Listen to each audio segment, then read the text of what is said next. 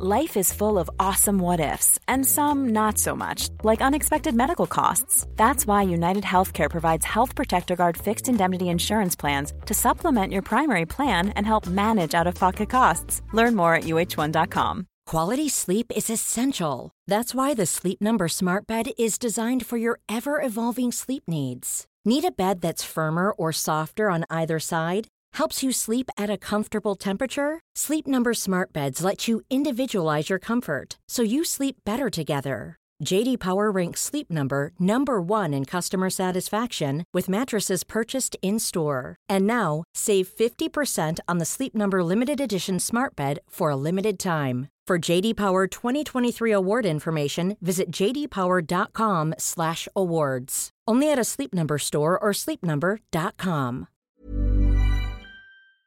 At Laya Healthcare, we always want to give our members more. So now you get unrestricted access to a world of benefits that will help you stay healthy.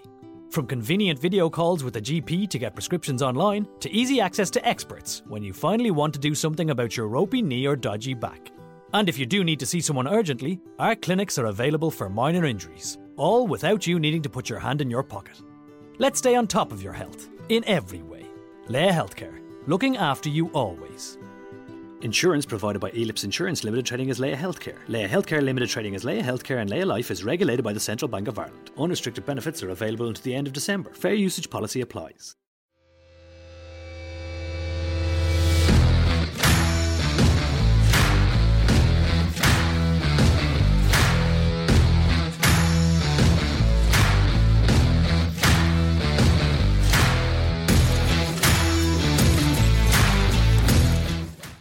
Yes, another massive name on open goal. We've only got the ex-Celtic manager, Ronny Deila. How are you doing, Ronnie? I'm good, and you? I must say, I'm good, mate. But I must say, your quiff is tremendous. uh, the virus has uh, make it long now, too long. But I try to, to make it right. I try to make it right. Best out of it. It's looking great, mate. Uh, right, how's life in New York, Ronnie? Is it good? You're living the dream. Uh, of course, uh, it's a very special situation right now, but um, the city is fantastic, and uh, it's always been a dream to to experience US, and I've been all over now already. So, um, so I'm looking forward to the future. So, hopefully now we can get started in a couple of months and uh, get played again, and then um, go come around in the city as well. Yeah. I need to ask you, do you ever get Gary Mackay Stevens and Donald Trump mixed up? I, have to be fair with Gary there. Uh, that's that's harsh on Donald Trump. Kilos between them, some kilos in, in some years. have you had much? Uh, have you? Had, has it been hard keeping him out the Hudson River as well? Yeah, that's a, yeah, that's been a bit hard. That's been hard. uh, and I seen as well, Ronny. I done a wee bit of research today. Efrain Juarez is your assistant manager. Yes. How did that How did that come about? Ah, that's a long story, but to make it short, that I was in uh, Cancun last uh, December last year, uh, not two years ago, one and a half years ago, and then uh, he comes over me to the shopping center and asks if I was the ex uh, Celtic manager. And I said yes. Oh, so then we start talking, and then we we had a good company together for couple of weeks. We're together with the families and everything, and then um, he joined the Vålerenga with me last year and was player. And then when I went to New York, he was finished with the contract in Vålerenga because it was only one year. Then uh, I needed a guy that um, that uh, is good at speaking Spanish and also know um, players that is uh, South American, Latin, um, and um, I know MLS, and and I knew also because I know as a player and a person that he he's gonna be a good assistant as well. So now um, he's here in uh, in New York with me. I was a, I was a player at Celtic, a young player when he signed for Celtic. Oh, I was only there for two weeks with him. Has he still got the terrible haircut? Ah, it's getting better. I teach him some something already. Good man. Good man. I'm looking in the, in the in the army now, so that's good. Much better. Right, Ronnie, I'm coaching now. I'm a coach at Peterhead in Scotland. So if you're needing a first team coach, young man, get me over. Imagine me and you on the Manhattan Strip. Uh, there's be other things than coaching then. Brilliant. Right, we'll just talk about your career, Ronnie. Uh, what was your career like as a centre back? What were you? Were you a big head the ball, or were you play out from the back? What what kind of centre back were you? I was both. But oh, I was, what a player then! What a player! But I was um, I was very really good to play from behind. That was my strength. You know, all the, um, uh, to get overload and carry the ball forward. Um, I was quite good in the air, but uh, it was the speed I was not good enough. Uh, that was the biggest lack of um, uh, quality I had. And um, of course, it's something also where you grow up. It was the culture I uh, was in was was good, but was not like the top top culture. And then you you get a part of the the, the team. So so I had a good career with. Uh, I was 13 years in my my my club that I come from. So I was uh, was great. I played 330 games. So then I I thought I'm gonna play the rest of my career, but um, I get uh, angry at the club because they didn't value the the player has been there for a long long time. Um, then I went to to Viking Stavanger. So I played one year there with uh, Roy Hodgson as a coach. Oh, we Roy, what a guy! Yeah, yeah, yeah. So that was uh, fantastic year. Uh, we played good as well, and we got to the uh, group stages in Europe that year. So then my body was starting. Then I was 30 years old. I was starting to get a little bit trouble, and I hate the style of Roy, how he played. You know. Why? Why did you hate it? I'm come on. You, it was no play from behind. You know, it was only defending and uh, up to the strikers.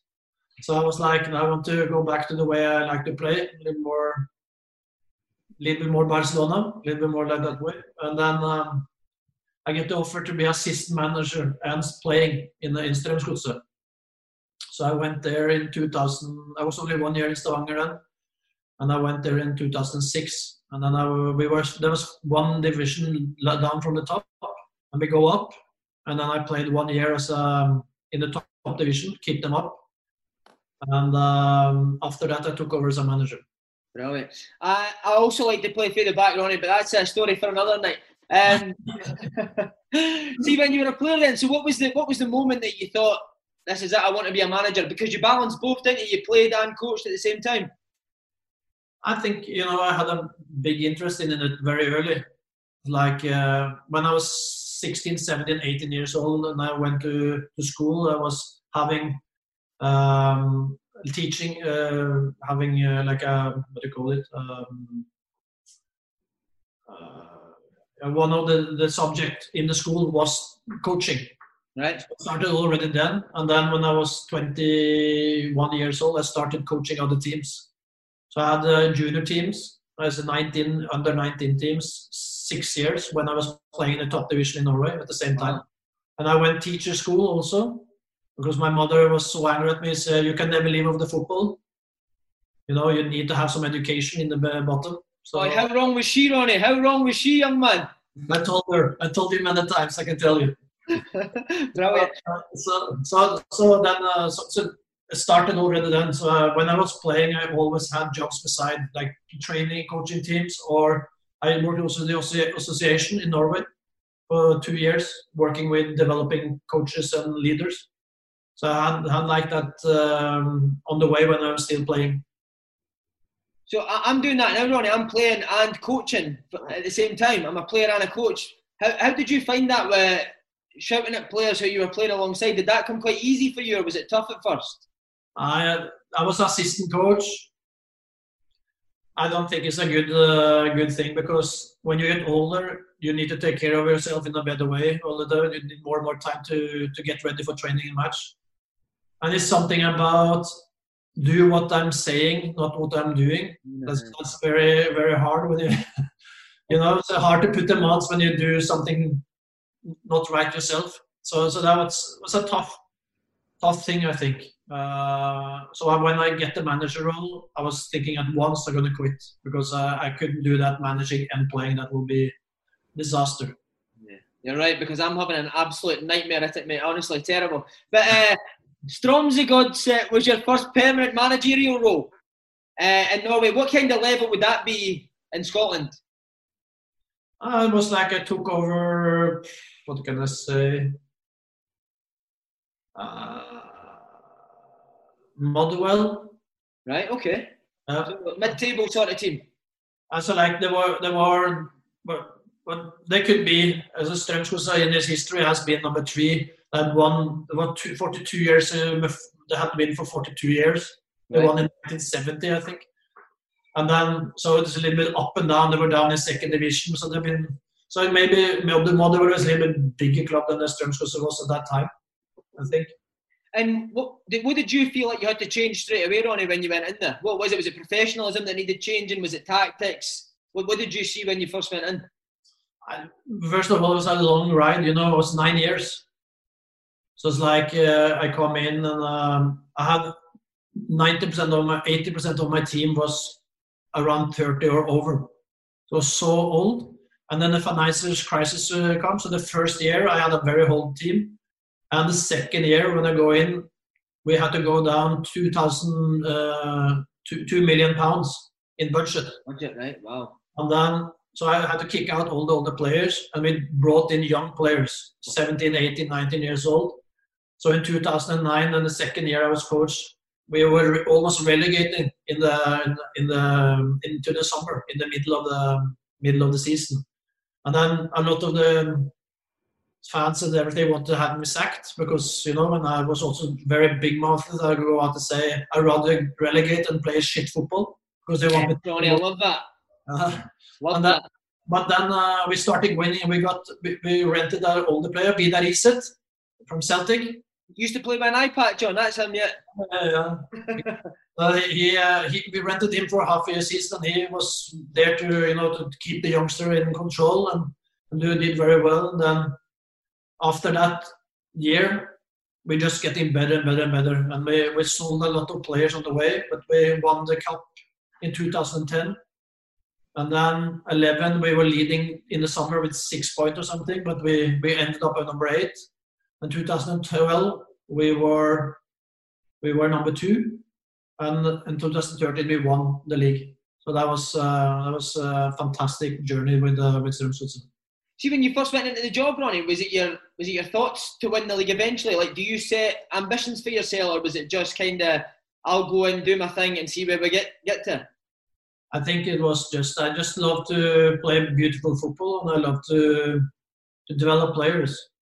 And if you have consistency in what you do there and the culture, you make a good culture around it, everything is possible. Uh, but what we did with Strømsgodset is it's unbelievable because it's so hard. I don't can't, don't see. We didn't use money at all. We sold player for uh, six, seven million million pounds in the and then then is not Martin Ødegaard into it because he gets sold a little bit uh, uh, one half a year after when I was there, one year after. So at the same time we were getting better and better. Stefan Johansen was the key.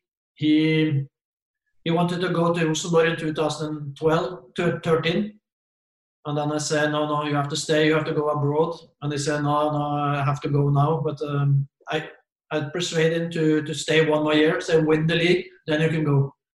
And he stayed and he, he was very fantastic that season. And then he went to Celtic afterwards. So, so it's like we kept the consistency. And we had some really, really good young players. We had four or five players into the national team of Norway in, at that time. Brilliant.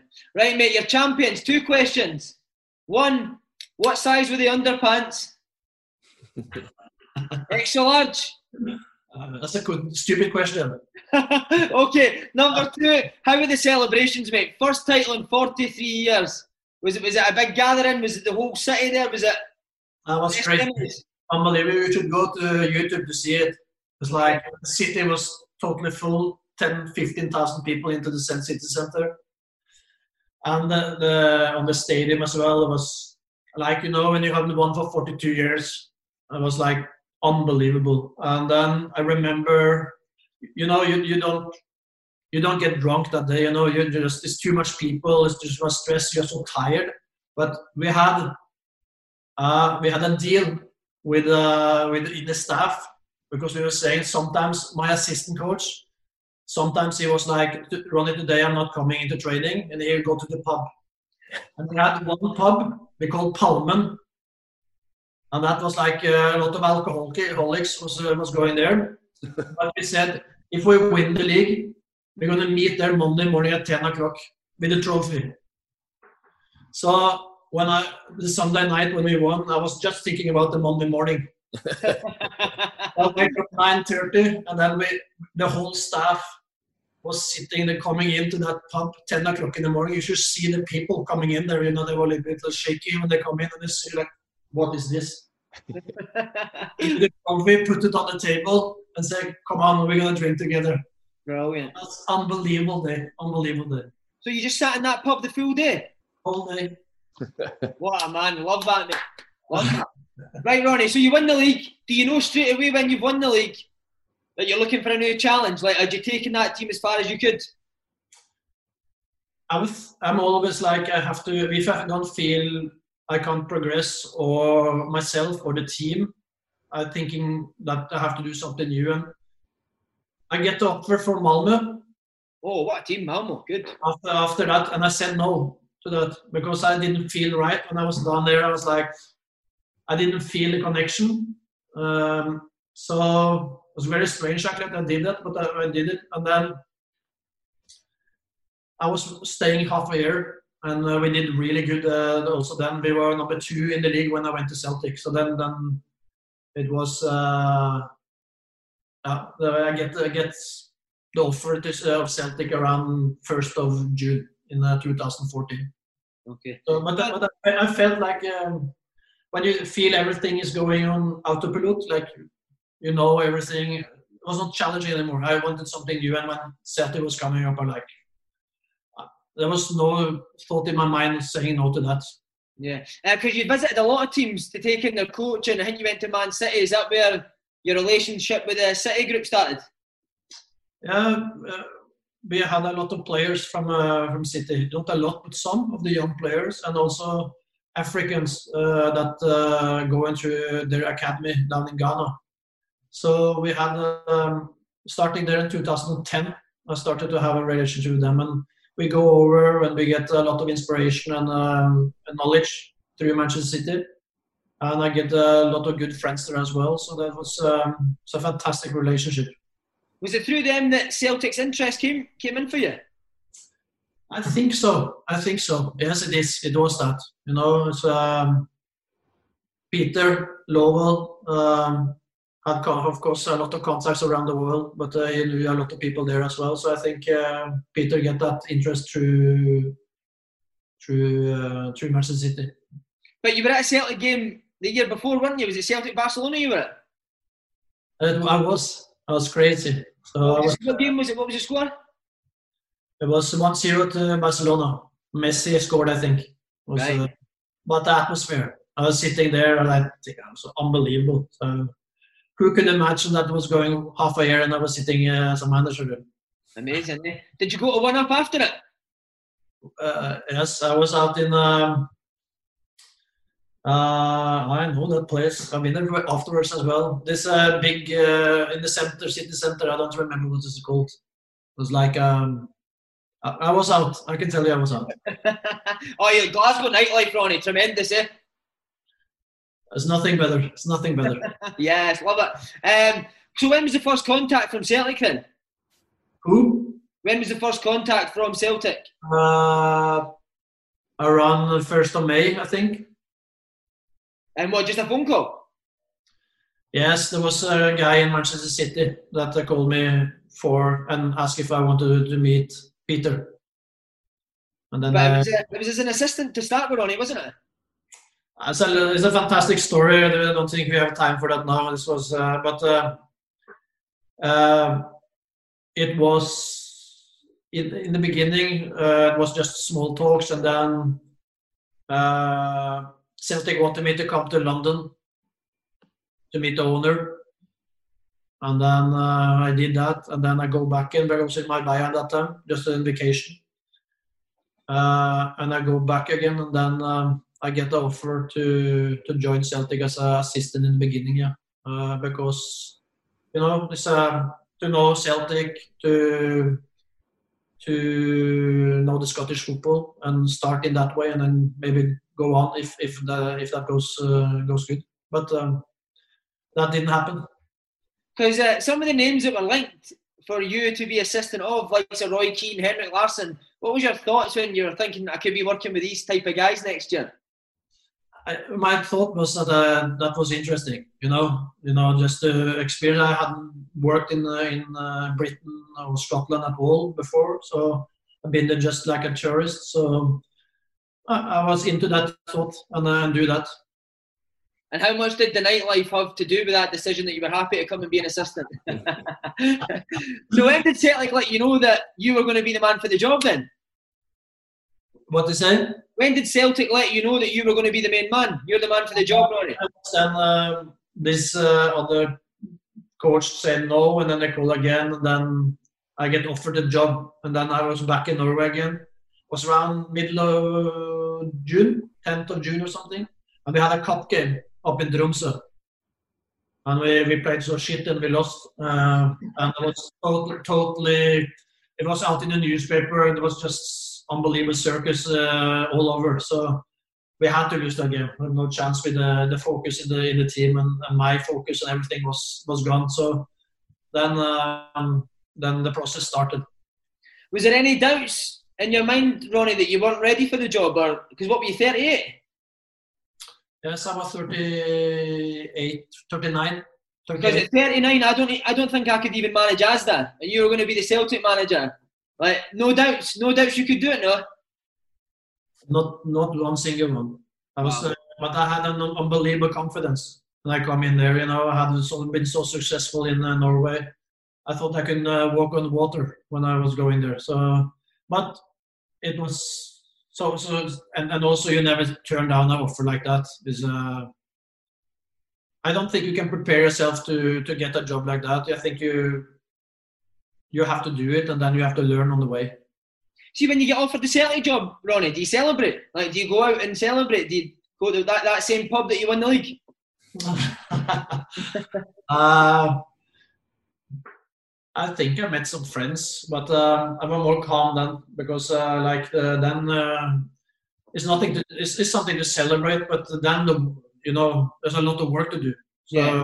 it's more like you know unbelievable proud, but at the same time unbe- so hard job. So you, you have to start to make make you mentally and physically ready for that.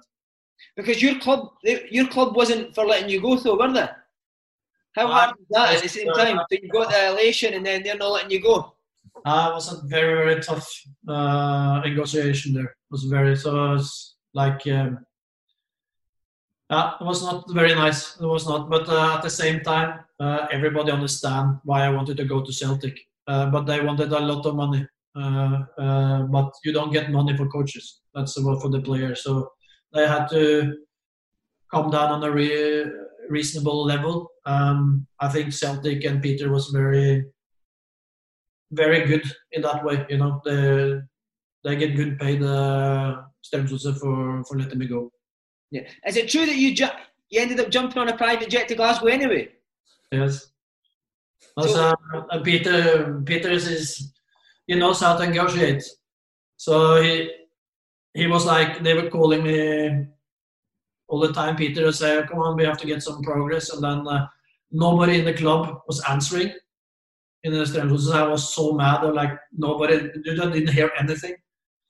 So I said, "You have to come to Norway. You have to come to Norway to to to do this." And he no, you know what's going to happen, Ronnie. You know what's going to happen is like they're going to a lot of money, and then you know I just have to go back again. I was, say, but you have to because it's about respect, and you know that you, have to, you have to really show that you want me. And uh, he said, okay, I do it. And one, if you promise that you come with that plane, whatever happens. So I said, uh, yes, I go, so no problem. So uh, he went to went to Gardermoen, meet um, and they won five minutes, five minutes, and then they were disagree, of course, because they wanted uh, unbelievable much money, and Peter wouldn't pay that. So he called me. You have to come up here, and then I went up to Gardermoen and um, go into the meeting. I said, "What the fuck is going on? Calm down. You know, this is this is a dream for me. We have to do this." And but of course, I understand Strømsgodset as well. It was a big, big shock for them. Uh, we're going out to the Champions League. We're going to go to the Champions League qualification, everything, and they lose. Our coach has been there for nine years. That was tough for them. So, but nothing gets arranged. So Strømsgodset went out to Drammen, and then I went. They didn't know, but I went on the plane to Glasgow. How was that? How was the private plane? Was it nice? Uh, then you understand that you're on something uh, special, you know. So like, uh, like a farmer boy from uh, from Porsgrunn, small town in Norway, it's not uh, normal things to, to drive in a private plane. When when Celtic wanted me to sign Easy Easy Jet, private jet, some I, I, I would also be very satisfied with that if that was the option. I think I also to get that job. uh, see when the, the deal was eventually agreed, Ronnie, like Talk us through the feelings of the day. Amazing. I was, I was fantastic. It was so much emotions, you know, when you're driving up uh, the Celtic way. So many people there coming into the stadium. I had never, I've been one time and there was a Barcelona game. Go to that stadium and you come in and you. I was emotional day and. Uh, tough day as well. You know, we have to stay then straight into a press conference with uh, 100, 150 people, and uh, you have to speaking in English.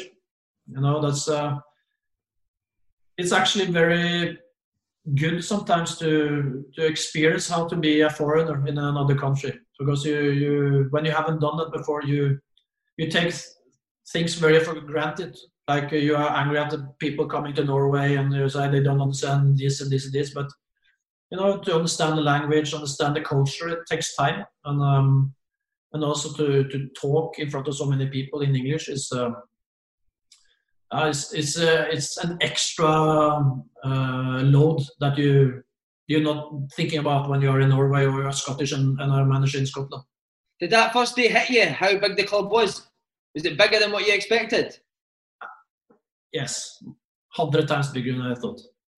Like uh, like it was was hitting me hard. It was, but same time, I think the press conference went went really good. And I was when I was sitting on the plane home to Norway, I was like, "This I'm looking forward to. This is going to be good." I was really really optimistic and positive.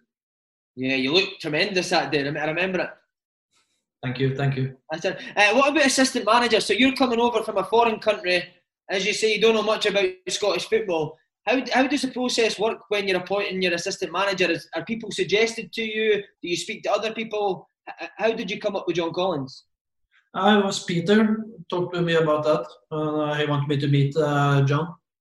So I'd sit down with John and um, I got a really good feeling about it. Um, and uh, that was the right feeling as well. It was fantastic for me in the, in the time I was in Celtic.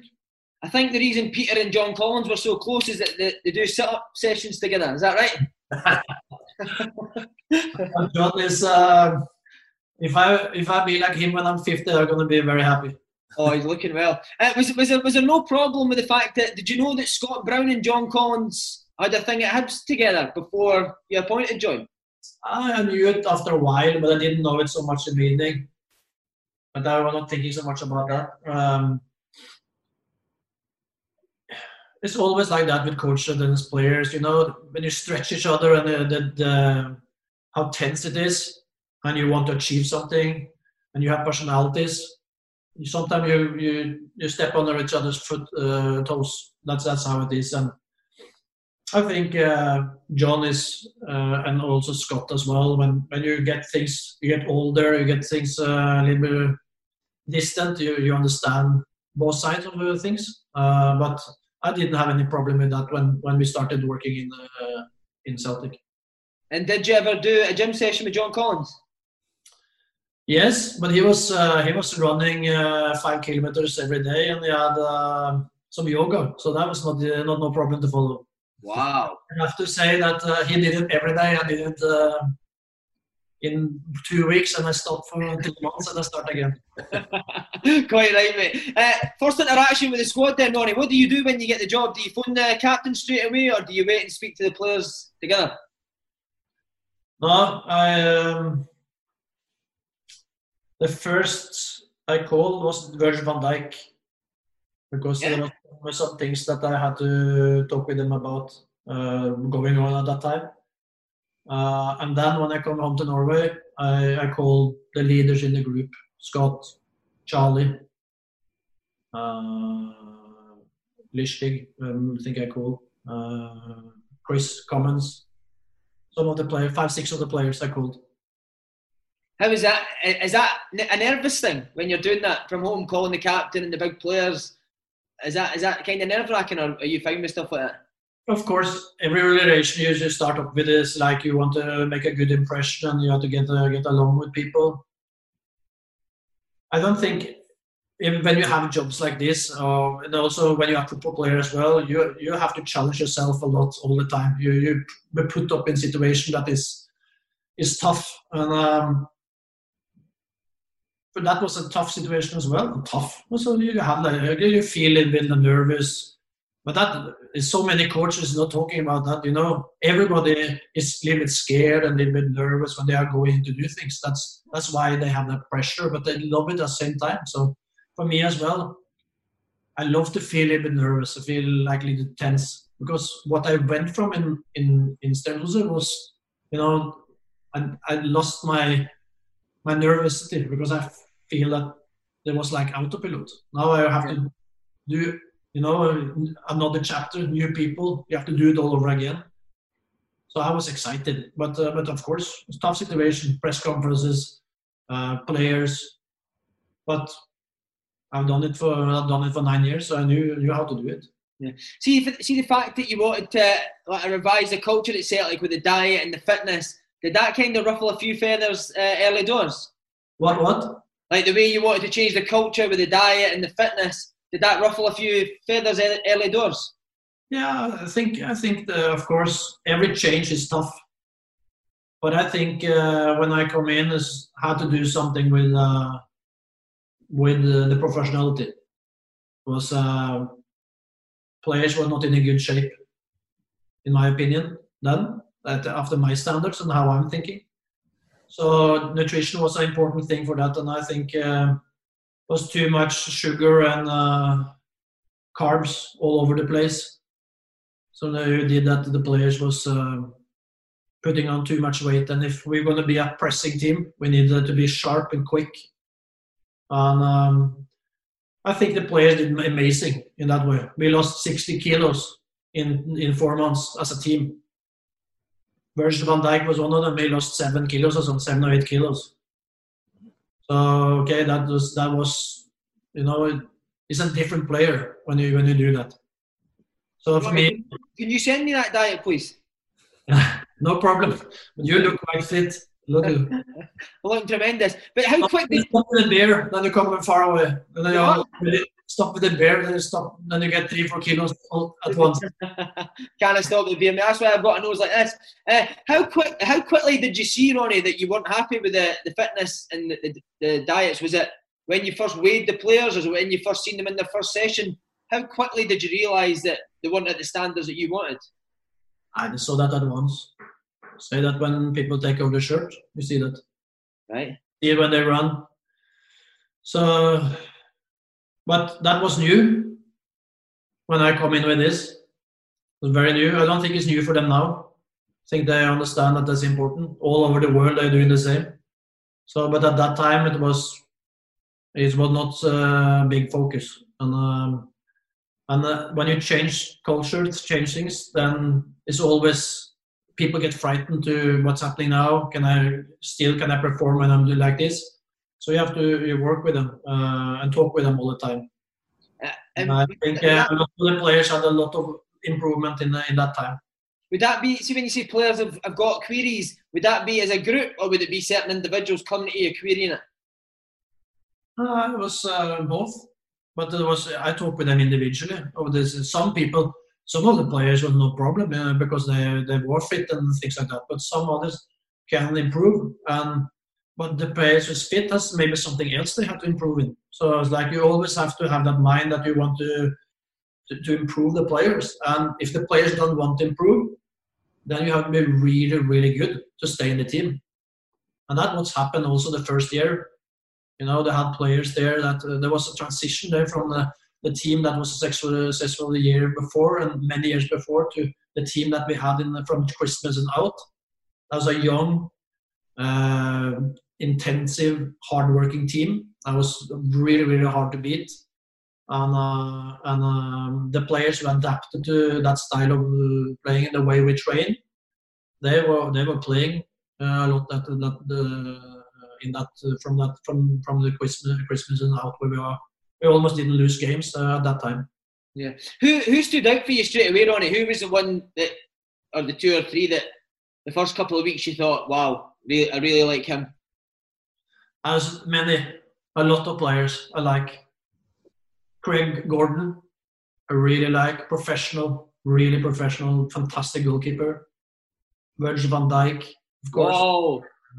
Uh, Jason Denayer, fantastic player. Uh, I think Lustig was, uh, you know, he, he, had troubles with injuries at that time, so we had to work a lot to, to get him to can stand three games a week, and he did that. And when he played, he was very important. Uh, Scott Brown, of course, you never come out of him. He's uh, like that's the kind of leader, kind of person you want to have uh, in front of the players when you go out uh, on, on, a game. It's uh, like it's a personality that don't accept losing. Uh, I think he was uh, really good. I think so, so many talented players there, you know. So, so like uh, so you had Kris Commons was fantastic in, in things. You had Stokes, he was had good things. Leigh Griffith was uh, was amazing the second year, and uh, had John Guidetti and him in the beginning. That was uh, fighting together. Stefan Johansen had a fantastic year the, in 2014-15. Nir Bitton had a very good development. He didn't play in the beginning, and then he played everything after that. So I think you know I think it was a lot of talented players, but of course it was two like Van Dijk, Denayer, Scott Brown. You know they they were really really high standard. Be, be honest, Ronny. Did you think straight away that Van Dijk could go straight to the top? I, you can go to the newspaper to see that. I said very, very early that he's going to be can can be the best defender in the world.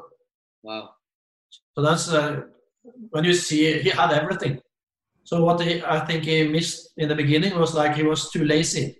He didn't train good, and he was sloppy, very sloppy. You know, ball over his head. He, it's gonna be all right. And he was not really fit in, uh, in that um, the summer when I come in. He was uh, he needed to do some work, and he did a fantastic job with himself that year. And uh, he was unbelievable. From he scored 12 goals, I think, that season mm. as a central defender.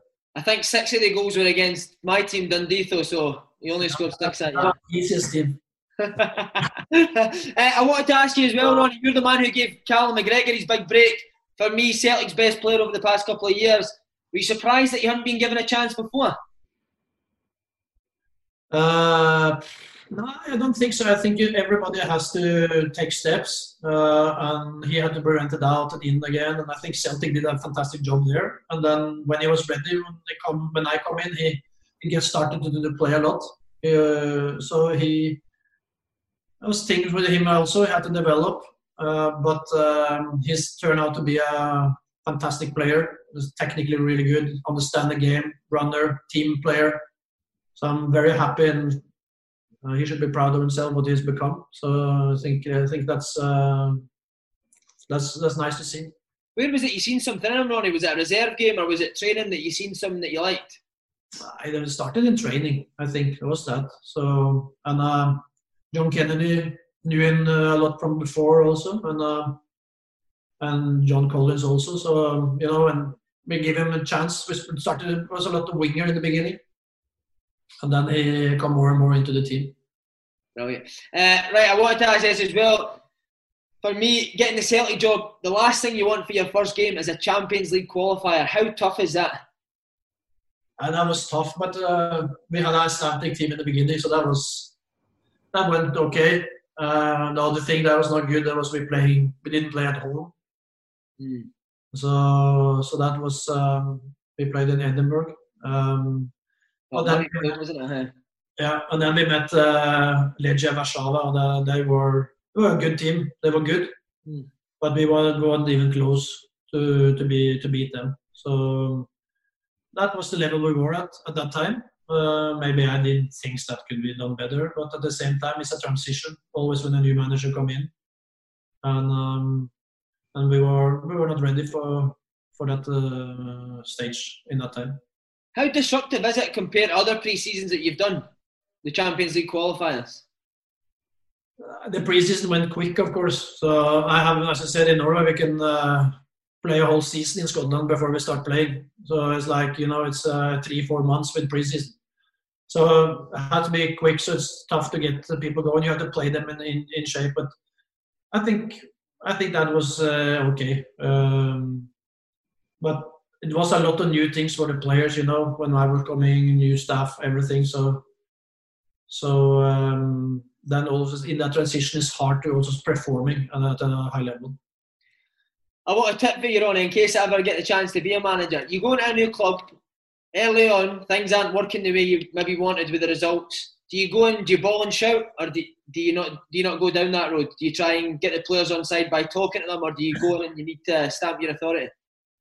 Uh, that's um, something you have to feel on yourself. But you, you know, shouting you can do one or two year, times a year. But if you do it every week, then uh, they don't listen to you, and then they lose, lose the respect of you. So for me, it's about attitude. At bad attitude, then you can shout. But uh, if it's about that you do mistakes or you know that you, you, you don't have the quality yet to do it, they need to be taught. So the process around uh, getting better, then I think it's important to, to talk with them and learn from experiences. What do you learn when you do mistake or you do good things? And then I'm very into talking to people, you know, ask them questions because one thing is about if I understand what they're gonna do, but they have to understand it because they're gonna go out on the on the pitch. So if I show them a situation, I will ask them, how do you see the situation? And then they will talk. And then I say, could you do it differently? See, do you see other opportunities? And then we'll say this and this and this. Yeah, why you want to do that? Uh, because this. Uh, then then you get to be conscious. And when you get a conscious player, you get a better player. And that's in my way. I think you have to to teach, but then it's about the mentality of the players. Are you wanting to be taught? You know, average players for me, they want to be left alone but good players, they want to learn and be told the truth. And, uh, and that's that's a big difference. Uh, what you what you see, you people that is curious. Let's say KT, Kieran Tierney. He had to be good. You know, with that, his eyes was like this all the time. He wanted to learn everything we told him. He was like, yes, yes, yes, and he did something with it these kind of play, uh, players is, is you know they, they will succeed. So so to have the ability to learn that's that's the most important thing as a player without having the the hunger to be the best. That's that's more than talent almost. See early on Ronny was there any like funny meetings? Maybe a one-to-one with like Leigh Griffiths say, trying to explain something out. Was there any ones that, that, that were quite amusing? Uh, the problem uh, I have still is like when we talk about like we talk now, it's okay to talk, but when it's social, I don't understand a shit what. Uh, what Who was the hardest? Leigh Griffiths. Ah, uh, Scott Brown also. It was like I just uh, it was funny and I like, what did you say now? You know, it was many, many there. Leigh Griffith also. Were, uh, Charlie was talking a lot. As I remember, like, and it's so hard because you want to be a part of it. And if he if he had speaking in Norwegian, I would be it, be be that. But it's a different different country, different language, so it's, it's tougher to, to understand as when you cut words. Which Scottish people do. Uh, uh, right, mate. Legia were thrown out, obviously playing that an eligible player. Could you could you take satisfaction in that, or were you still angry with result and performance?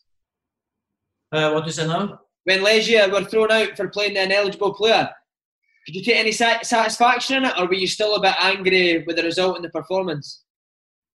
uh, when we go out on the Champions League. Yeah. I then I was uh, very very broken. I was that was so tough. The situation.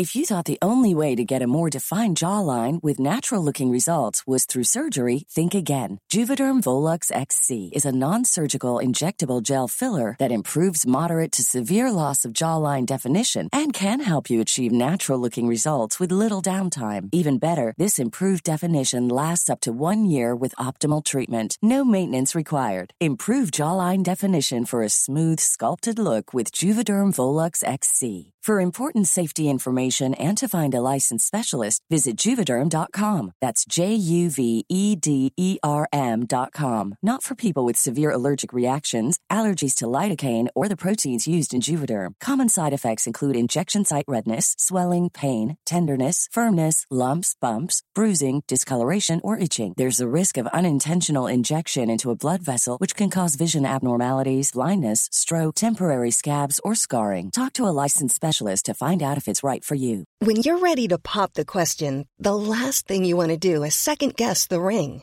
At Bluenile.com, you can design a one of a kind ring with the ease and convenience of shopping online. Choose your diamond and setting. When you find the one, you'll get it delivered right to your door. Go to Bluenile.com and use promo code LISTEN to get $50 off your purchase of $500 or more. That's code LISTEN at Bluenile.com for $50 off your purchase. Bluenile.com code LISTEN. Hey, I'm Ryan Reynolds. At Mint Mobile, we like to do the opposite of what Big Wireless does. They charge you a lot, we charge you a little. So naturally, when they announced they'd be raising their prices due to inflation, we decided to deflate our prices due to not hating you. That's right. We're cutting the price of Mint Unlimited from $30 a month to just $15 a month. Give it a try at mintmobile.com slash switch. $45 upfront for three months plus taxes and fees. Promo rate for new customers for limited time. Unlimited more than 40 gigabytes per month. Slows. Full terms at mintmobile.com. I was sitting home uh, one time ago, but we didn't get another chance, so we didn't do it then because then we played a really good game away. I don't remember who we played, but we, we played really good. It was 1 1 away, and we lost 1 0 at home.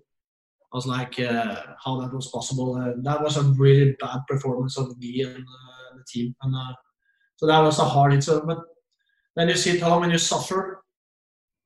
There's a lot of suffering when you're a manager. You suffer. But okay, what you do with that, you have to get your head up, chest up, and go to work again and, and try to improve things. And um, start winning. And uh, and that was tough at the beginning. Does it does it make it harder when you're suffering and when you're in a city like Glasgow, you can't leave the house in case you bump into after a bad result, especially your own fans, but also Rangers fans. Is that tough? Yes, that's uh, like of course that's it's different, you know. Um, but I felt it like that in Norway as well. You don't want to see people mm. when you lose games. You just uh, like maybe it's not that outside, but you feel like you, you have been criminal. So when you wake up in the morning, it's like you you have your lost. You feel like the cop is standing outside and waiting for you to put him into the cell. Yeah. And uh, I think you need to have that feeling if you, if you're going to be be good. Right, mate. The turning point. Van Dijk's last minute winner via Aberdeen, and it's the first time we've seen the birth of the old Ronny Roar. How, how good a day was that for you? The connection with the fans kind of started that day. Uh, I didn't know at that time what it's gonna be. That it's gonna be that huge that it went to be, but it was a fantastic moment because we had struggle in the league. We, we lost 1 0 ago against Hamilton. We had 15 1 in chances. They won 1 0. And then go up there was a tough game. And then when we scored and won, uh, that was the start of uh, a new era like uh, for that season. Then we were so strong after that. And um, uh, it, was, it was a fantastic uh, feeling. And uh, you feel it really connected with the, the fans and uh, and the club and, and the players also. You felt it with the players also, and uh, that was that was good. Would you give us one last Ronny Roar? Last time we'll ever see it. Come on. ah, you have to wait. We're winning. uh, you qualified for the Europa League uh, knockouts as well. What was it that changed? Was it the diet and that finally kicking in? Was that the, the, the turning point? I think it's important not to make a diet the, the, the big thing here. That's, that's one of a hundred things you do. So the way we train, is about understanding how we want to play. It's about getting the right players together, um, to get the, the staff and everybody to, to, to be on the same page. There's a lot of things that you have to do. But we started to to get a good intensity in what we did. We started to do that, and uh, and uh, we find a good match in the team. A midfield that was very strong with Nir and Stefan and, and uh, Scott, mm. and the partnership with with Van Dijk and Denayer, and then Craig in the goal was a very hard, good, solid central line, and then also you had two strikers that score goal all the time. So, so I think we get settled and people start to feel safe in the roles and, and what we expected, how we want to play. The transitions start to be good. And we defended much better than we had done. So and the whole team worked together. So and we started to get fit, really fit, and that that was um, that was the reason why we, we get better. What kind? Were you the kind of manager that would encourage team bonding nights out, or would, would you rather the boys never went out during the season? One more time. Were you the type of manager that would encourage team bonding like nights out, or would you prefer the boys to stay in during the season? No, I think uh, you know sometimes it's good to go out and uh, clear your head. Um, again, you have three games in a week. You can't do it. You have seven days to next game. You know, to go out to have some fun. Uh, it's okay, but uh, again, it's about being ready the the day after also. So find the balance is, is important. Who was that? I don't know if you want to say who was like the most challenging going to a big club. Who was the player that kind of challenged you the most early on? Uh, they challenged me in different ways. You know, some was like very hard to change, and some was uh, strong. I think I think um, Scott and Kris was uh, was strong leaders in the in the group there. I think those two were in a good way challenging. I think that we had some uh, good talks and disagreements, and uh, you know, to, to listen to the players sometimes is important. So you that type of manager, it that you will ask the players their opinion as well, yeah? Yes, we are a team. So again, that's also was very. It's a tough. It's so different from Scandinavia to, to Scotland. In Scandinavia, we have no hierarchy. We don't care about what you are. We are we are we are, we are up to who you are. Mm. So so again, like you know, for me, when I come in, it's like if I sit with the king of Norway beside me, I talk with him like a normal guy. It's no problem. But in Scotland, the hierarchy is very strong. So it's a lot of fear in the system. Mm. And sometimes that can be good, but in, in, in Scandinavia, it's very, very different. There's, there's no fear there. Because if the, the leader is a bad leader, he gets sacked. Whatever if he does a good job uh, with the economy or whatever. So it's just like, um, so that when I was very open-minded and wanted to have advices and, and in, in, involve people, that made people more insecure sometimes. Because when you're used to do what you're told, mm. then you get safe. But if I ask, what do you think?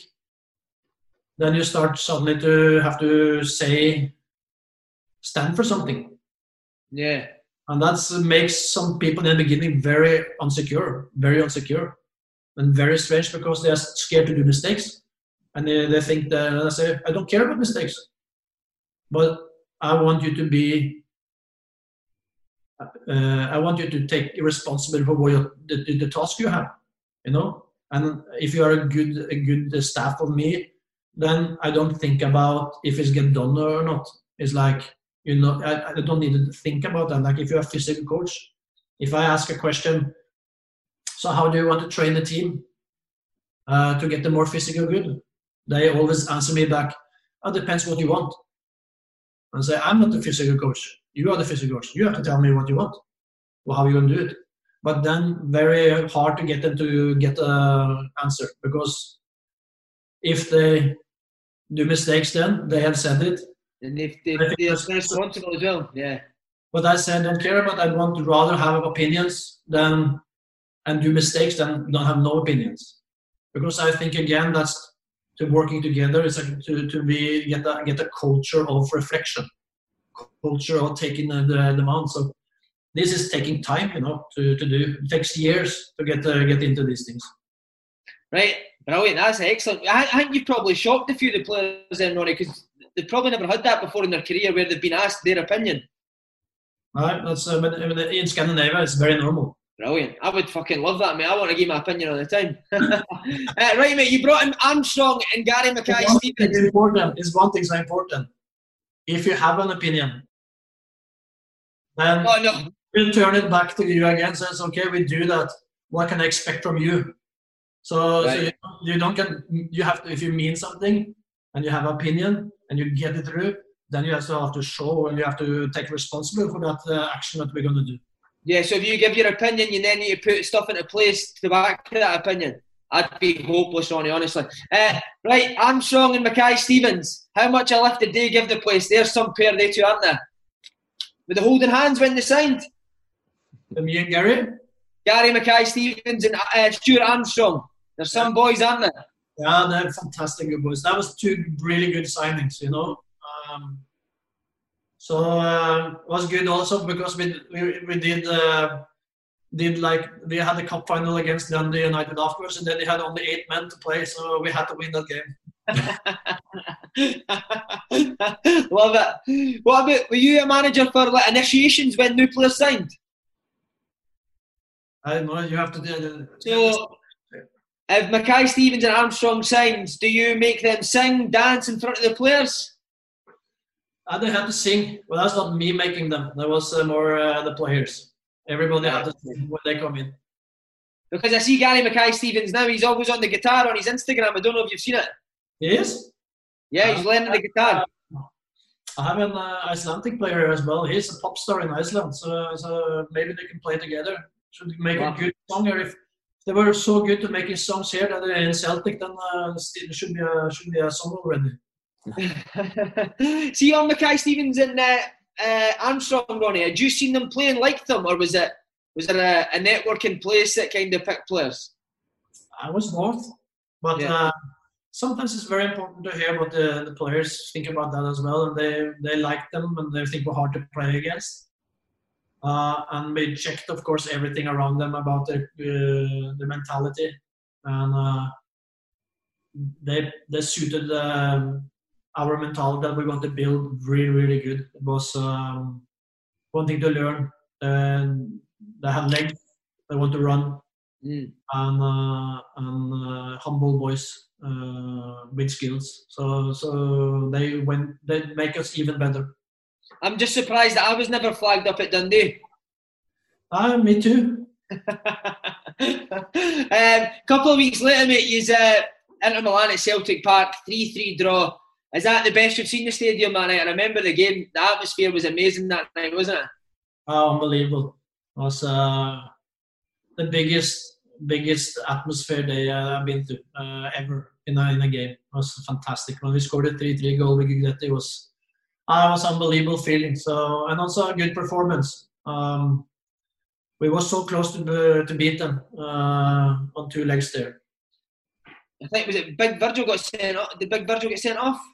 after 35 minutes or something in the down in San Siro, and we kept them to zero zero into 85 minutes or something, 80 minutes, and uh, we had a top couple of big big opportunities. So we were staying 11 11. I think we had a had a really good uh, opportunity to beat them. So you're on the side of the pitch, Ronny, in their games. Can you enjoy it, or is it just too intense? To enjoy, uh, these times you enjoy these things, but football you enjoy more afterwards. Mm. You're not sitting and thinking, "Wow, this is fantastic." When you the game is on, yeah, you have to be focused. But afterwards, when you sit down in your couch and you, you, you just listen uh, listen to the music or see the television, you're like starting to feel how big it was. Yeah, because it was about that time that we played you at Dundee, and you absolutely spanked us, and you were getting rave reviews about your style of play. Did you find? Did you think at that time? I'm starting to get excited about this team. We can go places. Yes, I was. I think we had a really, really good team. I was like, uh, I was when you like not not often. I had that in 2013 with uh, Strømsgodset, and the same with uh, Celtic in, in that from the last part of the first year was like you sit down on the bench and you know that if we if we're gonna lose this game, we have to do something something crazy has to happen. Mm. Uh, so like I was so secure that we're gonna win games all the time, and uh, you, you trusted the team so so good so so much. So um, and we developed all the time. So that was a really good team. Because some of the football you played, it was all short, sharp, intricate passing. But was that just work on the training ground constantly? Well, we did that, but also we defended really good. I think uh, I'm not 100 percent this, but I think actually that that season we considered the less least goal ever in Scottish football. They got I had 18 goals in in 40 and 38 games. I think that was uh, I don't I'm not sure of that of this, but uh, I, I'm reminded that, that was somebody telling me. But we anyway, 18 goals in 38 games is nothing. Tremendous. Uh, and then you play Rangers in the League Cup semi-final. Do you prepare a team differently for a game like that, or is it exactly the same as, as every every game? I mean, we were so much better than them in that time, so I was just keep going. But of course, it's it's a different atmosphere around the building, and you, you feel that something big is going to happen. So, but um, we were so much better than them in, uh, in that time. Seeing the fact that you were so much better than them, is there that worry that we are much better than them? If they beat us, I'm going to get leathered. As I said, that time I trusted the team so much, so I I couldn't see it coming. And how was that to beat Rangers? So like the atmosphere after that as well. Again, another big moment for you. Uh, it was big, big, very big. So we had, I had so much family and friends in, uh, there as well. So after the game, we really enjoyed that moment. So that was um, something I'm always going to remember. Brilliant. And then 15th of March, first trophy as a Celtic manager, the League Cup. Is it a different sort of feeling winning a cup at a, club like Celtic?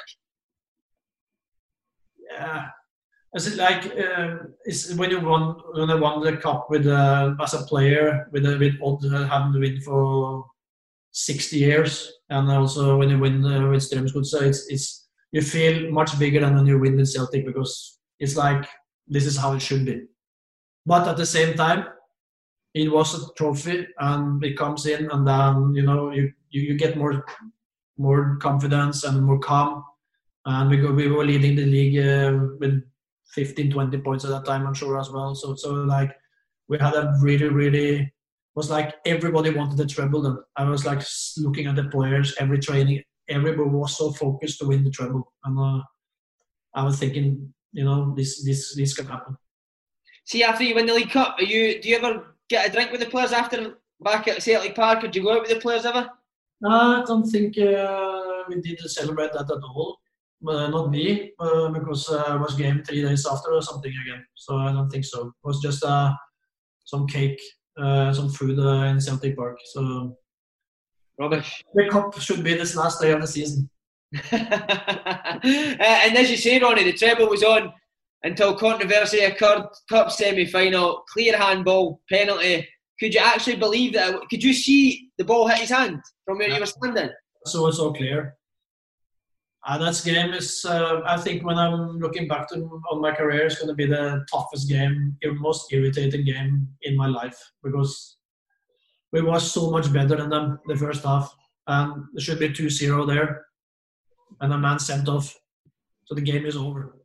Mm. And we had to get, then get, uh, I think, Falkirk in the final if we do that. And yes, we had to play that game, but of course, then big, big chance to win that. So for me, uh, we were devastated. I was devastated. It was like you felt it was so close to, to could take the, the treble. And the team deserved it because they were so focused in that time. So I felt so sorry for everybody uh, uh, after the game. Do you think the decision affected the performance after the decision was given? Do you think it then affected the performance in the second half? Uh, maybe, but uh, you got ten men. Uh, uh, straight after. We, there was just a long ball and then uh, Craig uh, was something happened with Craig come out and then he get a red card and a penalty and then you know didn't change. Even though it, I think it went to it went to extra time. So we were fighting the whole, whole time in but um, ah that was a tough moment I have to say that was there was there ever an explanation given to you about the decision nah it was not so but what can you do uh, that's that's how it is. We have to keep on. But um, that was that was a, a tough decision. That's heartbreaking, mate. Because if that, if you win that game, it's it's a treble at Celtic, and you're that be a dream first season, wouldn't it? Did that leave a wee sour taste at the end of the season, or could you still enjoy the league and the League Cup? I enjoyed uh, every moment of that first year. It was uh, improving all the time, and we get strong. We did good in Europe, uh, and um, I was like looking forward to get into that start of the next season now because uh, the team was like I felt like we, we could really do something into Champions League and uh, and uh, and so on at that time. When the league was wrapped up, you were over in Norway, weren't you? Uh, yes, I think it was in Spain for 14 days. So did you have a big party over there? I had a, uh, had a party or two, but uh, there was a lot of relax, relax also. You know, so, you need to relax. Had family. So, Is that the most tired you've been in a summer? Your first year in the Celtic job, are you knackered? You asked me a lot about party, but uh, for me, I'm a very social guy. I love being, you know, to, to sit and talking with people, have a, a, glass of wine or beer, or being together, and that's something to make me to, to relax and to think about other things sometimes. But it's important to do it in the right moments and um, and with the right people. That's important, you know. Um, uh, for me, I, I don't uh, with alcohol. I don't like. I never, I never in my life take a beer at home alone. Never, ever happened. So, uh, but social, you know, opportunities. I think also when you're drinking together and talking together, you are more open and you, you get closer to people. So it's, it's a lot of uh, positive things with uh, with that, but has to be in the right the right um, right time. Yeah, it's um, a it's a common basis. It's a common thing on my interviews. I always ask about party because I love to party. but it's uh, important. You have to celebrate life sometimes as well. Of course you do, mate. I'm celebrating every day, and I don't know what I'm celebrating, but I'm still celebrating. Um, did you expect Van Dijk to leave that summer, Ronny? Were you told that he'd be sold? Yes, I was not told, but I, everybody understand that. But I was very hard. I was thinking. I said to Virgil and his agent and everybody said like you're not going to a medium club in, in England, you go to the top four. Five. That's how good you are. And he was like, I want to go more Koeman and all these things. And uh, in the end, we had to do that. But uh, the history I told that so stupid uh, City, Liverpool, United was not taking him one year before because then they had the same for 45 million if they had done that. So one or two years before. So, but uh, that that was that was tough to, to lose him, of course. And also Jason went away, mm-hmm. so the two central defenders go. Uh, Guidetti went away. This was an important play in the uh, in the, uh, the dressing room, and he was a, yeah, was a very connected guy. So so that was, uh, but that's how it is in clubs like a little bit like selling clubs, like uh, Celtic has to be because of the economy is so different from uh, from England. See, with your connections to the City group, and you knew Van Dijk was going to go. Did you get in touch with City and say, "Listen, you should take this guy now"? Yes, I said what, that. What was the reaction? I think the answer was very good uh, because I said you have to take him. I said to City and they say, okay, tell me the best European game he has played. And I will watch it again one more time. And I couldn't tell him what game that was. Because he hadn't known any really, really good European games. He was really, really dominant in Scotland. But I don't, he gets sent off against uh, uh, Inter away. You know, that was a big test. And, uh, and I think if he had played fantastically in that game, he would be bought by the big big because they, I think the clubs are thinking Scottish football is too low level, um, and um, and uh, they don't want to take a chance on a player for that kind of money, money if they don't really sure. And then they're thinking, okay, Europe, then you can show how good you are. And I think Van Dijk was good, but had, didn't have that one really really good game when uh, in Europe. Why do you think that was Ronny? Why do you think he never had that great game in Europe that year? I, I know it's, it's, for him as well. It's uh, you know it's his first really year that he played in Europe, Yeah. It's important to understand. He had some, I think, in the year before, he had some uh, come on and um, had some games in Champions League there that year, but uh, but that was the f- first year he was really into into the into the into the Europe and were yeah were going to perform. So um, so I think, I think that takes a little bit time. Okay, I love this story. I don't know if this is true or not. Kieran Tierney. Was it a mistake? Was it a fluke? Kieran Tierney got to train with the first team. Is that true? No, no, that was not a mistake. Was it not?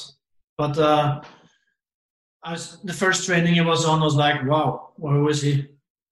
But uh, he played a lot of winger, and he had some big problems with his uh, calf.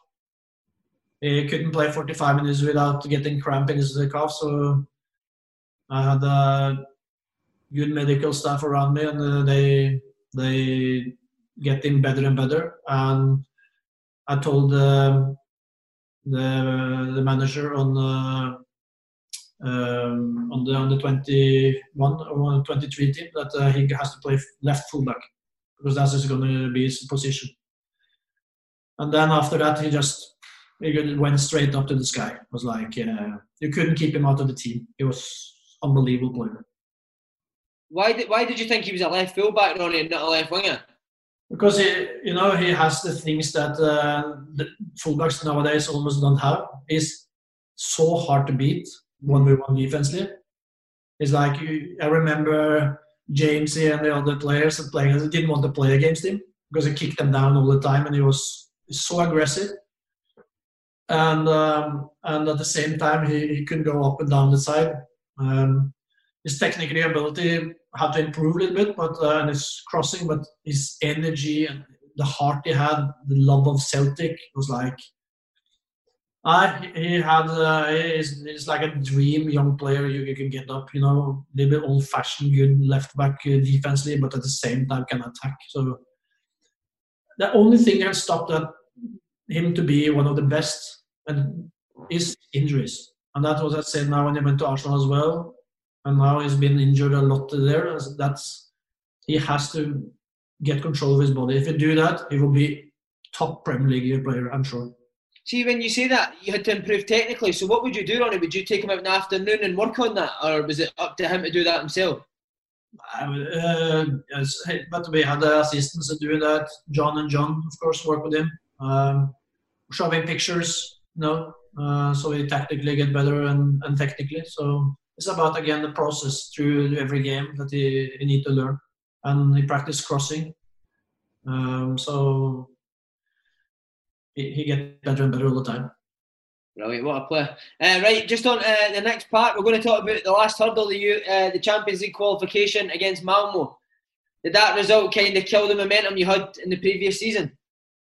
Yes, that was um, that was the biggest hit uh, I had. Of course, this, this cup semi-final, but we played so well at Celtic Park. The first half was like you didn't almost believe what you see. It was so dominant and we were so strong, and uh, yeah, and we ended up only winning three two. Uh, we should have won more.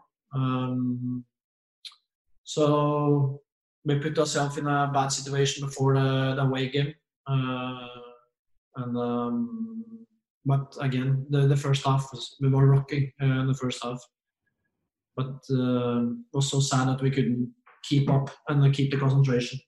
Why, why do you think that was? Is it, why, why were we so good the first half of that game and then? I don't know. I, don't know, but the whole preseason we, we just continue where we were. Uh, that we didn't we lose one game I think in the preseason. Uh, we go we played a tough game in uh, Karabakh, uh, and we went through 0-0 and 1-0 at home. It's tough too good. Uh, and then we went to Malmö uh, we just attacked them the first. We could be 3 0 up at the beginning there. Um, and then uh, when uh, Berger scored 2 1 uh, straight before halftime, it like maybe we started to think a little bit too much. Uh, then, you know, when we get 3 1 with Leigh Griffith, and we couldn't keep it up there in the end, that was uh, disappointing.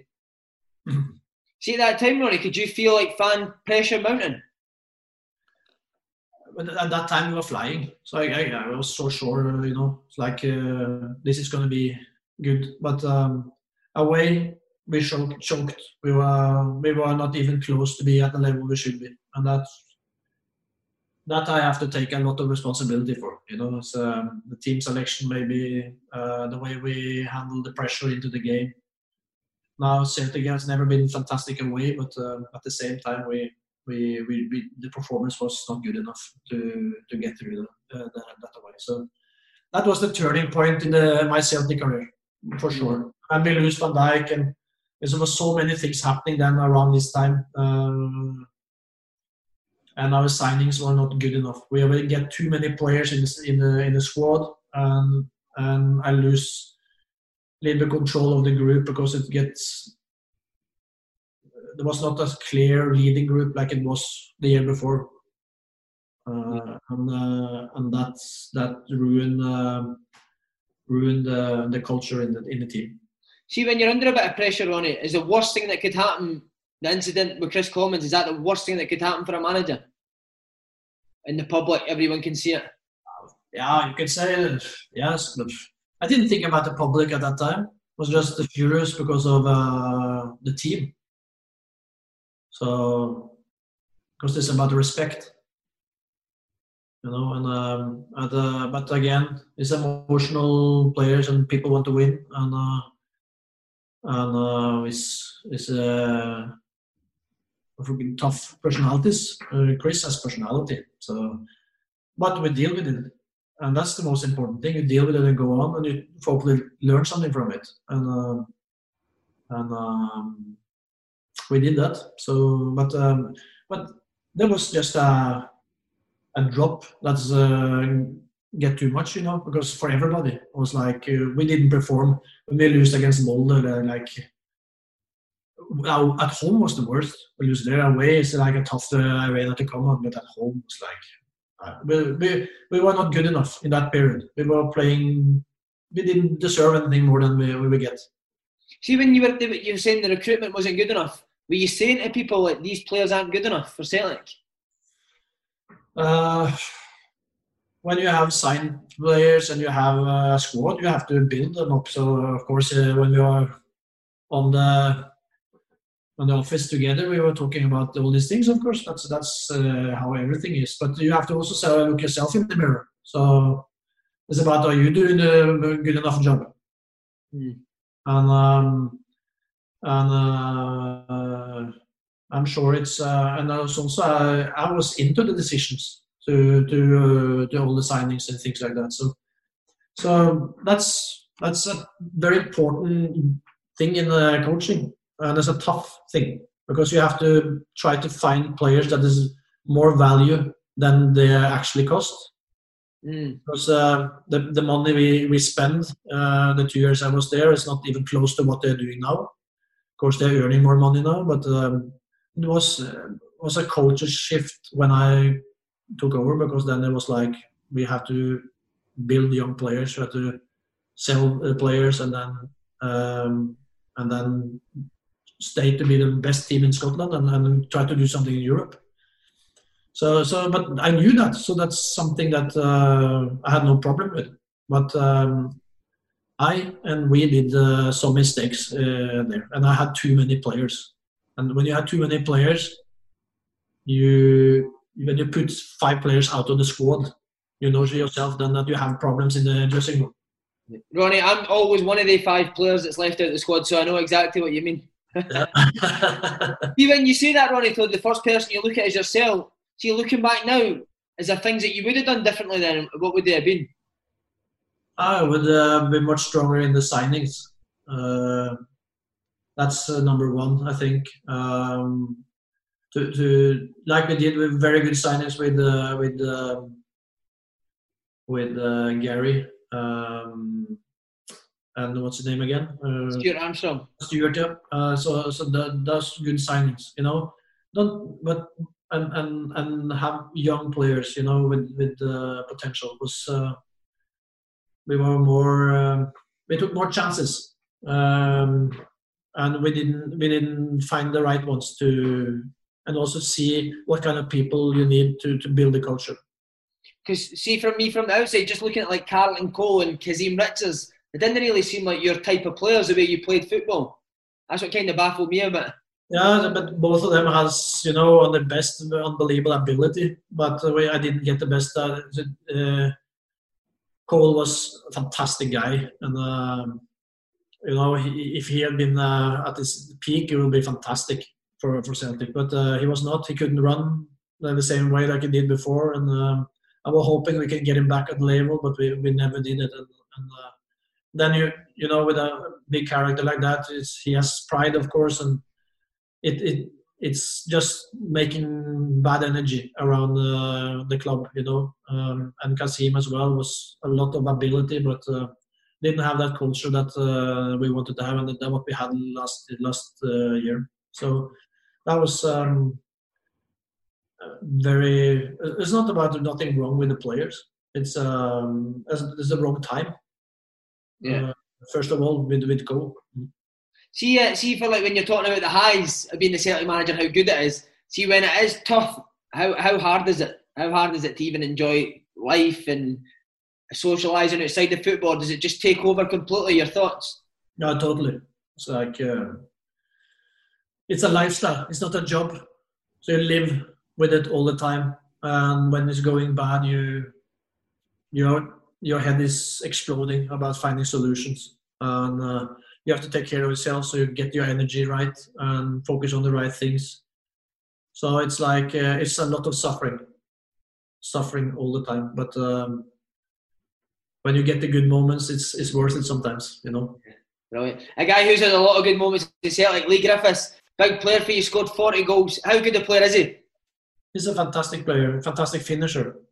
Um, but with him as well, it's, um, he, he could be scoring 40 goals every year, but uh, he's not consistent enough, and there's too much injuries. Um, and he had to take care of himself better than they have done. Um, but uh, when he's on his top, he's uh, he's just not a good player, but he's a profile. You know, you love to have around. Him. Fans love him and he fights. The he's, he's, he's a top striker when he when he is fit. Um, take care of himself. Is he uh, is he funny? Is he a funny guy, Ronny? Yeah, he is. He's very funny. It was funny to have him on the weight every day. but do, do you see that in Scottish players then? Obviously, the injuries that, you, that you've mentioned, it's the Scottish guys. Is it is it because of the way we live our lives? Is it our culture? I love the, Scot- the Scottish players because they are like I grew up with, like we were. Yeah. Because uh, they're tough. They're, you know, I so respect for, you know, they were never moaning about bad weather or bad pitches or a lot of games or load or we come five minutes, minutes too late to the stadium or you know, they just go out and did the job. And uh, that's not normal around, you can tell. So, so that kind of culture is, you know, something I really admire by the, the Scottish players. And uh, and then, uh, of course, they have something to learn from some other cultures as well. That's how it is. But this desire and this this hunger to to fight this is uh, uh, I remember playing Dundee United one time there. It was I didn't see one green grass on the the pitch and there was five was three red cards and it was like all over the pitch. That wouldn't happen in uh, in Norway or yeah. Sweden or whatever because you know this uh, that meant something. I was like the heart of the whole Celtic is, uh, is special. Yeah. Another big moment as well, Ronny, was uh, Tom Rogic's last minute winner at Rugby Park, take control of the title race again. How, how good a feeling is that? Is nothing compared to that last minute winner? Especially uh, the goal he scored there. But again, that was because of, you know, that we had won it. Because uh, when I saw I didn't improve the team anymore, I was feeling like we've played so shit against the Rangers. We were like, and I didn't get the best out of the players. And I saw that uh, my energy, my the pressure on my my position was so hard that it affected the team. So I, we decided together, Peter and me, that you know enough is enough. And I, I said if I go out and say it now, I'm sure that we, we will get some other energy into the, the, team and we will finish in a good way. Because the worst thing can happen for me is to lose the, the, the league title because I could never live with that. That would be the worst thing. So I remember I did it after this Rangers game, and then we played Hearts at home. The 0-0 was not good, but that was only three, four days after. So I knew it will take a little bit time to, to recover the energy. And then the, after that, we were just flying again. We were winning games and 4-0 at home against uh, Aberdeen. 8-0 in the last game. It was 7 or 8-0. So, so that made me very happy and like that was the right moment then to to go separate ways. And uh, and I knew that Celtic had a a team, uh, some really good young players, and also some leaders there that that could build on them. And they get Brendan Rodgers was, I know, one of the best managers in the world. So so that was that was great for for Celtic. I know it's going to be tough, but just on the Rangers game, um, see when you mentioned the first time you knew you were a lot better than Rangers at that time. Uh, could you see that Rangers had improved since then? Yes, they, they had more confidence and they played a little bit without pressure because they were like underdogs but we played so bad. We were we should run them off the park. Yeah, so that was um, that was a big hit. That was that was the finish for me. You know, I was like thinking, and after I was almost not angry afterward because I was like so disappointed in everything, and then I felt like now um, the need changes to something has to happen to, to go in to win the title and, and move on. So when you look back, what, what do you think did go wrong? Why do you think was it the wrong team selection? Was it the wrong tactic? What do you think went wrong that day? Uh, so there was a lot of things. So just too much load on the players. Yeah. And um, and uh, on security, and uh, maybe also was lack of energy. You know uh, that uh, after everything that's happened. So and the pressure on me was very hard. So so it was so it was not about the tactics or anything. I think it was just the amount of load and the uncertainty, uh, unsecure players, and maybe unsecure uh, staff and everything as well. So, could you feel that kind of before the game, Ronny? I don't remember if I felt it before. I don't think so. Uh, okay, so last few games at Celtic, as you say, wrapped up the league, Tynecastle Trophy Day, 7 0 win v Motherwell. Tremendous day again. So, again, for the low, you then get another high. It's kind of the poison chalice of the Celtic job, isn't it? Yeah, it was. It was. But uh, again, fantastic time and uh, fantastic finish was like that. And uh, we uh, with so much talent in the team, and uh, I think they've proven uh, after I went also what kind of team that is is uh, is unbelievable. And so impressed about what they've done afterwards, and the whole club is not only the players, it's the whole culture in the club, and I can feel that, and it helped me a lot. The togetherness so uh, so that was uh, that was special. You must be proud as well, Ronny. As you said, the likes of Tierney, Armstrong, Van the way McGregor's playing now, the way you've brought the players through, you must look back and have a, an immense amount of pride in that. Yes, I, I love I follow Celtic all the time. It's one of the teams you know not always you do that when you're the coach team, but I really are a Celtic supporter still, and I follow the team a lot. And um, now I'm in New York. I know there's a lot of Celtic supporters here as well, and um, I know there's a lot of uh, Irish pubs here that are going to visit after a while also. So that's going to yeah. be going to be good. So I can see the see the games and, uh, and enjoy a little bit of the atmosphere again. Have you bumped into any Celtic fans over there? I was in uh, we played Toronto away and we lose one zero, and then there was five uh, no, uh, Celtic fans there was. Uh, very happy after the game. I was not so happy, but uh, I took pictures them. Uh, so that was uh, was nice, very nice. And one thing I always wondered as well: do you still keep in contact with any of the players, like your Van Dijk or that? Do you have a text or phone? I, I don't have so much contact with the players. I'm more I have with uh, John and John uh, some contact as uh, and Peter. Um, but if I meet them again, it's like should be like yesterday. So that's that's the most important thing. And so busy life, all of us. Yeah, uh, and you're in the history books as a league winner, but how much would it mean to you for Celtic to go on and get 10 in a row and you be a big part in it? That'll be uh, amazing. Amazing. So uh, next year going to be important. I think uh, Neil and uh, the team and everyone has done fantastic, and uh, you know it's been uh, building up a new new big team again, and um, and he um, I'm sure he's gonna drag the club into 10 and then um, hopefully i can be there and celebrate with them. Thanks very much mate. Thank you. All, best.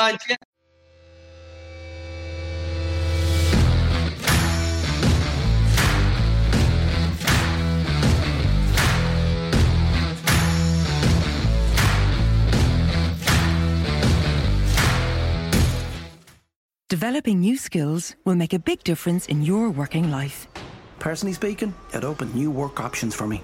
If you work in a sector experiencing change and are looking for an opportunity to upskill or reskill, contact your local education and training board to explore options available to you. Skills to Advance is a new national initiative offering subsidised upskilling and reskilling opportunities for employees of all ages. Brought to you by SOLAS and the Education and Training Boards, an initiative of the Government of Ireland. It's the new football season, and now TVs hit the back of the net. Oh, it's a stunner! As you can get the Sky Sports and Sports Extra passes half price for three months. Now that's more like it! So, you can stream Sky Sports, Premier Sports, and BT Sport at 50% off, and all without a contract. It's perfect! That is world class. Your sport on your terms. Search Now TV Sports to find out more. 18 plus content streamed via internet. Standard pricing after three months. Further terms apply. Imagine the softest sheets you've ever felt. Now imagine them getting even softer over time. That's what you'll feel with Boll and Branch's organic cotton sheets. In a recent customer survey, 96% replied that Boll and Branch sheets get softer with every wash. Start getting your best night's sleep in these sheets that get softer and softer for years to come. Try their sheets with a 30-night guarantee. Plus, get 15% off your first order at bollandbranch.com. Code BUTTERY. Exclusions apply. See site for details. Hey, it's Paige DeSorbo from Giggly Squad. High quality fashion without the price tag. Say hello to Quince. I'm snagging high-end essentials like cozy cashmere sweaters, sleek leather jackets, fine jewelry, and so much more. With Quince being 50 to 80% less than similar brands. And they partner with factories that prioritize safe, ethical, and responsible manufacturing. I love that. Luxury quality within reach. Go to quince.com slash style to get free shipping and 365 day returns on your next order. Quince.com slash style.